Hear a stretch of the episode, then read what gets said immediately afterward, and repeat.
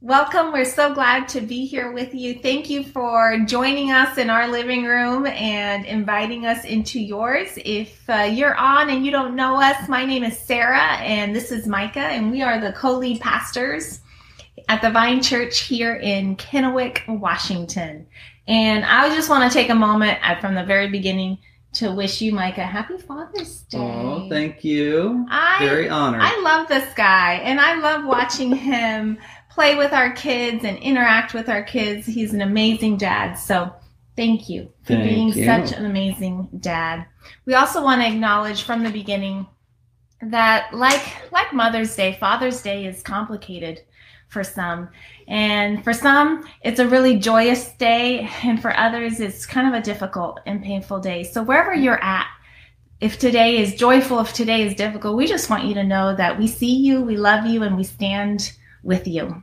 Hmm So, for the past uh, couple months, I guess, we've been looking at the words of Jesus, uh, wanting in this season of Mhm. unrest and pandemic in our nation uh, to lean heavily into the things that Jesus had to say to his followers in the first century that are so relevant and applicable in our current circumstances, our lives today. And so uh, today we continue that series as we look at a parable that Jesus told found in Luke chapter 10. Yes. So I'm going to read the first part um, of our story today, starting in verse 25, Luke chapter 10, and it's it's going to be the parable of the Good Samaritan. So here's the preamble to that parable. On one occasion, an expert in the law stood up to test Jesus. Teacher, he asked, what must I do to inherit eternal life? What is written in the law? Jesus replied. How do you read it? He answered, Love the Lord your God with all your heart, with all your soul, with all your strength, and with all your mind, and love your neighbor as yourself. You have answered correctly, Jesus replied. Do this and you will live. So, an expert in the law approaches Jesus with yet another test. It's actually a fairly common scenario Mhm. that we read about in the Gospels, people coming to test Jesus. Now, the experts in the law, they were religious leaders and they were elite individuals in Israelite culture. Uh, they held positions of power within Mhm. both the religious and social structures of Israel. And uh, as they translated, as they worked alongside scribes and translators, uh, they were well studied people. They knew scripture well and they played a very important role in the religious and the social life of Israel. And we don't know much about this expert in the law. Uh, all we know is that he stood up to test Jesus. So it's hard to read in the motivation or the tone of that conversation um, i the way it's written. So we don't really know if from the beginning this was a very genuine question that he was asking Jesus, or if this was um, more of a challenge to challenging Jesus's authority to be teaching and his his knowledge of Scripture. We're not sure from the beginning what the motivation behind this question was. And so he asked this question uh, What must I do to uh, inherit eternal life? Um, and Jesus uh, quite often uh, will answer questions, but even more often uh, chooses to either turn a question back to a person or respond with a Mhm. question of his own. And in this case, that's precisely what he does. He says, Well, tell me how you interpret it. He, turns it back to this uh, expert in the law and says, How do you interpret uh, the Old Testament, the scriptures? And the man quotes two uh, very familiar passages within Israelite culture. Uh, one found in Deuteronomy and one in Leviticus, um, both in the Torah. And uh, he quotes these two saying, uh, Love God with everything that you have, and love your neighbor as you love yourself. And Jesus says, You got it right. Good job. Do this and you will live. I mean, Jesus seemingly concludes the conversation at this moment. Do this and you will live. It's a really simple answer in some mm-hmm. ways. Not easy, but simple Yeah. in some ways. You know, and so verse 29, the next verse, it says this, but the, the expert in the law, he wanted to justify himself. So he asked Jesus, who is my neighbor? So when this is a really significant point in this story, it's, a significant question, Jesus's am- answer to the man is is simple, not easy, but simple. Says, yes, you you got it right. Love God and love your neighbor. Just just go do this. And when the expert in the law heard this, especially the latter part, go love your neighbor, he began to feel the need to justify himself. And he asked this question Who is my neighbor? to narrow down who he actually needed to love. you know, he, he's like, Oh, that's way too broad for me. I need, I need to narrow this down, like be more specific. Who is my neighbor? And this was a debate within Israel mm-hmm. uh, for some time. And they continued to ask this question. So Jesus, again, rather than uh, directly answering the yeah. question, uh, leans into a parable. He tells a story to illustrate what a neighbor mm-hmm. looks like. And so the story continues in verse 30. In reply, Jesus said, A man was going from Jerusalem to Jericho when he was attacked by robbers. Mm-hmm. They stripped him of his clothes, they beat him, and went away, leaving him half dead. A priest happened to be going down that same road, and when he saw the man, he passed on the other side. So too, a Levite, when he came to the place and saw him, passed on the other side. But a Samaritan, as he traveled, came to where the man was. And when he saw him, he took pity on him. He went to him and bandaged his wounds, pouring oil, pouring on oil and wine. Uh, then he put the man on a donkey and brought him to an inn and took care of him. The next day he took out two denarii and he gave it to the innkeeper. Look after him, he said, and when I return, I will reimburse you for any extra expense you may have. Jesus asks the expert in the law, So which of these three do you think was a neighbor to the man who fell into the hands of robbers? The expert in the law replied, The one who had mercy on him. Jesus told him, Go and do likewise. Powerful powerful story. And, and this is a parable and so it's a story that teaches a spiritual lesson. And like we've done in the past when we look at parables it's really good to just look at the individual characters in the story.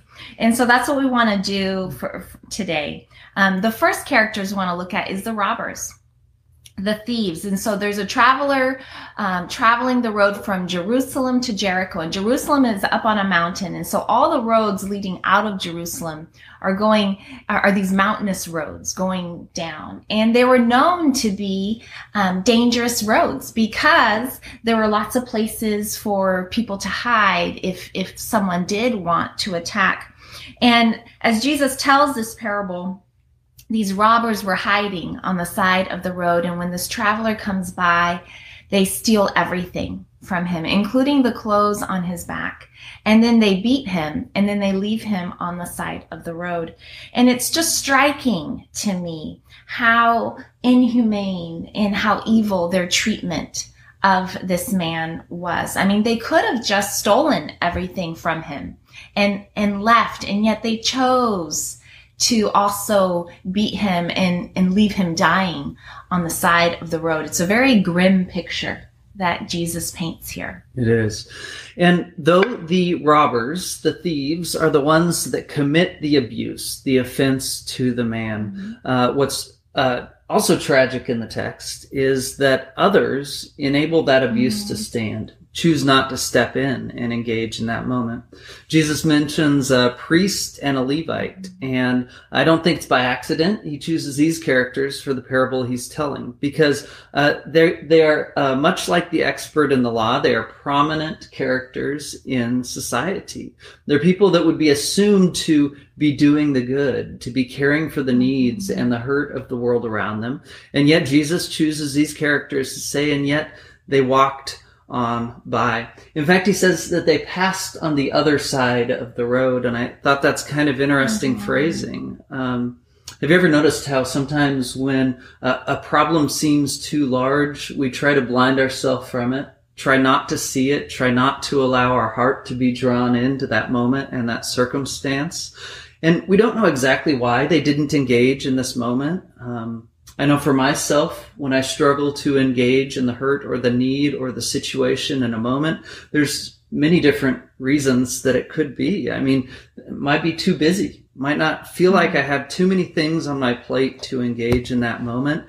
Uh, maybe they didn't want to be pulled into the drama or the risk of that situation. Maybe they felt inadequate to deal with the vastness of this man's needs. I don't know exactly what their concerns were, but for some reason, those that would be expected to be most concerned about the hurt and the needs mm-hmm. of others in this story chose not to engage. And then the next character is the Samaritan man who is also traveling down this road. And then it, it's it's a stark contrast how he treats the man when he comes upon him um, as opposed to what the robbers did or what the the priest or the Levite how they treated this man. As he sees this man lying on the side of the road dying he has compassion he has mercy and he stops and he gets off um, the the animal he was riding and he takes care of this man on the side of the road. He bandages up his wounds. He cares for him. He then takes the man and he puts him on his donkey because he couldn't even walk. He takes the man and he leads his animal to the next um, available inn where he could find some medical attention, where he had a place to stay. And he stayed there with that man, taking care of him that night. And he paid for all the expenses. And um, it, it's hard to, you know when we hear about money from a long time ago like how much is that? It was it was he paid the equivalent of two days wages just to take care of this man. And then he says to the inn keeper. He says, Take care of him. I'll be back and, and do whatever he needs, and I'll pay you for if it goes beyond this, if it's more than this. And so we really see how the Samaritan he had compassion in whatever he was doing that day. He let that, he dropped that. He reprioritized his day. He reprioritized his life around taking care of that man who needed him desperately in that moment. And I love that about the Samaritan. He didn't view it as an interruption. He viewed it as an opportunity for compassion and love. And so Jesus turned his question mm-hmm. back again to the expert in the law and he said, so who was the neighbor in the story?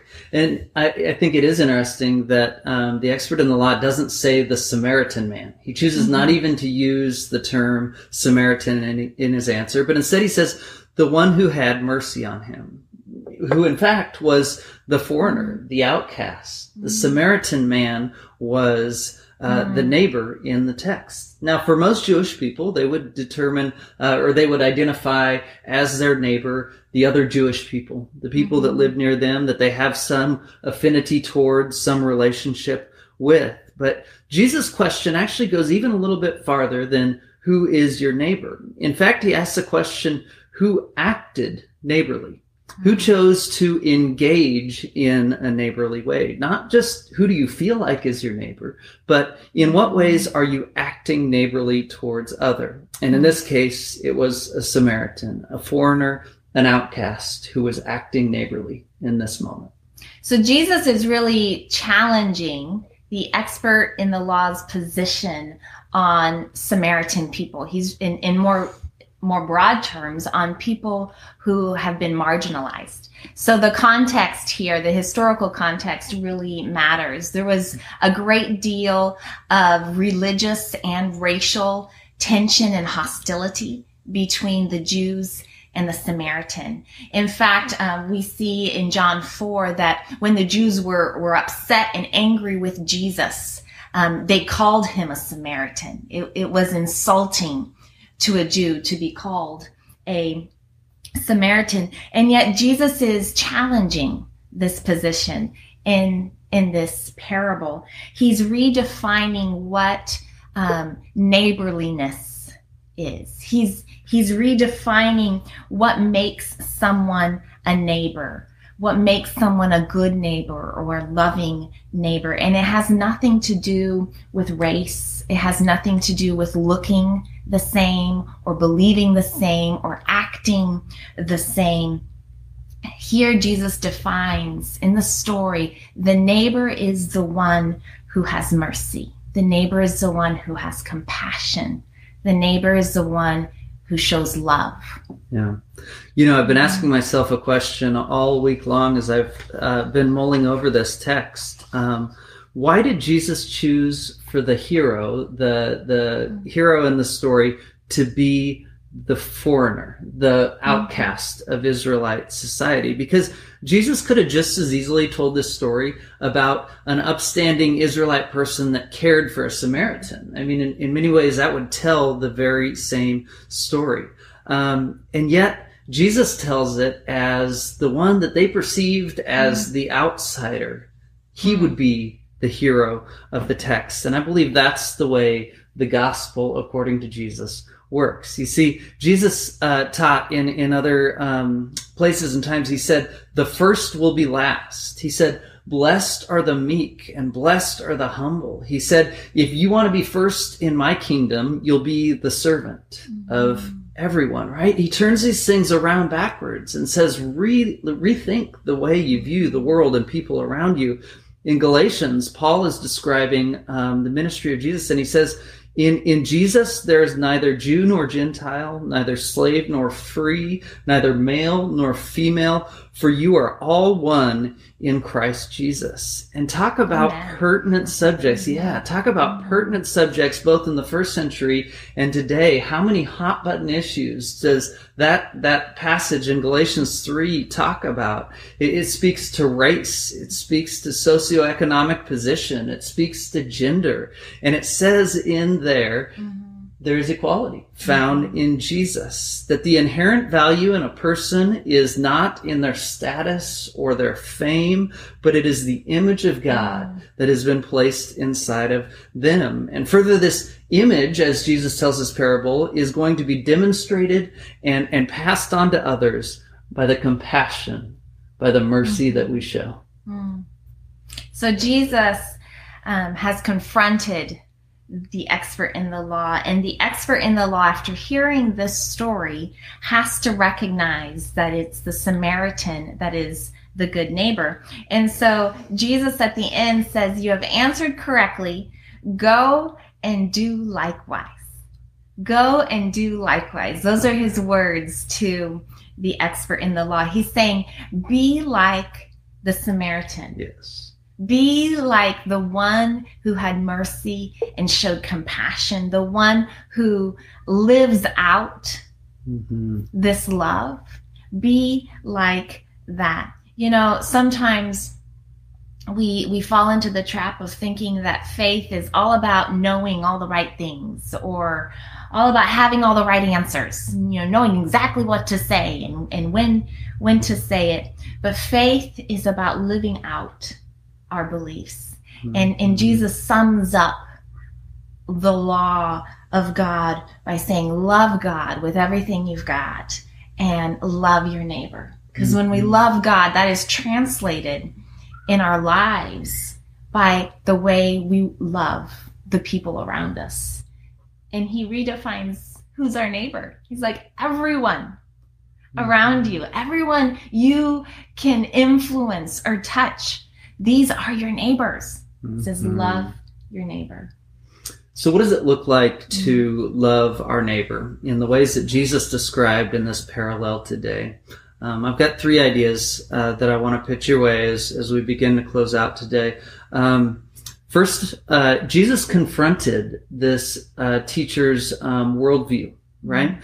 And so I think the first challenge that, I, that the text lays out for us today is to recognize and confront our own biases, uh, to lean into this Galatians 3 concept that there's no uh, Jew or Gentile, male or female, slave or free, that there's equality found in Jesus. So to acknowledge and confront our own bias in life. And secondly, uh, I think the text challenges us to practice love, not just in theory, not just in a conceptual mm-hmm. way, but to practice love in action, to act generously and loving towards mm-hmm. people. And third, I see in this text um, a challenge to demonstrate and to accept the generosity of others, the compassion, the mercy of other people. Uh, and that means the demonstrating is kind of um, self explanatory. Like we need to demonstrate generosity towards people, uh, but the accepting of other people's generosity takes us out of the position of the Savior,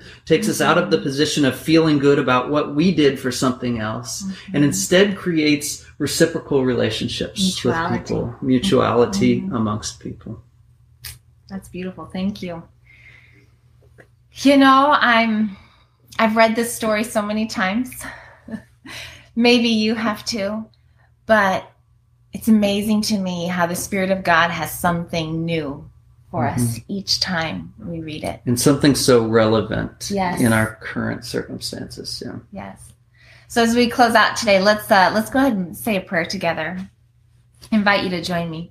Dear God, we thank you that you are the God of love. Lord, we thank you for um, this parable specifically and, and how it teaches us to love you and love our neighbors and how it teaches us that our neighbors are is every everyone around us, Lord, and and how it just changes our focus um, to to really ask ourselves are we being neighborly? Are we the loving neighbor? And god i just pray through your spirit that you would help us and teach us how to love others around us. Lord teach us to love like you love. Teach us to see people like you see people. And lord we thank you for this challenge. In jesus name amen. Amen. So Jamie's going to post for you right now a song. It's by Matthew West. It's called "Do Something," and it's a song from 2014, I believe he put it out. Um, you can love or not love the style of it as you listen to it. That's up to you. It's upbeat. I like that about it. Um, uh, but it's got a beautiful challenge for us. Uh, back in 2014, he writes these words. I woke up this morning and I just thought, how could we get this far? How could things be so rough around us? And I asked God, why don't you do something? And uh, the answer that he comes to is quite remarkable. I hope you enjoy the song as you continue to reflect on our invitation to live lives of mercy and compassion. Thanks so much for joining us today. We love you and we'll see you next week. Bye, everyone.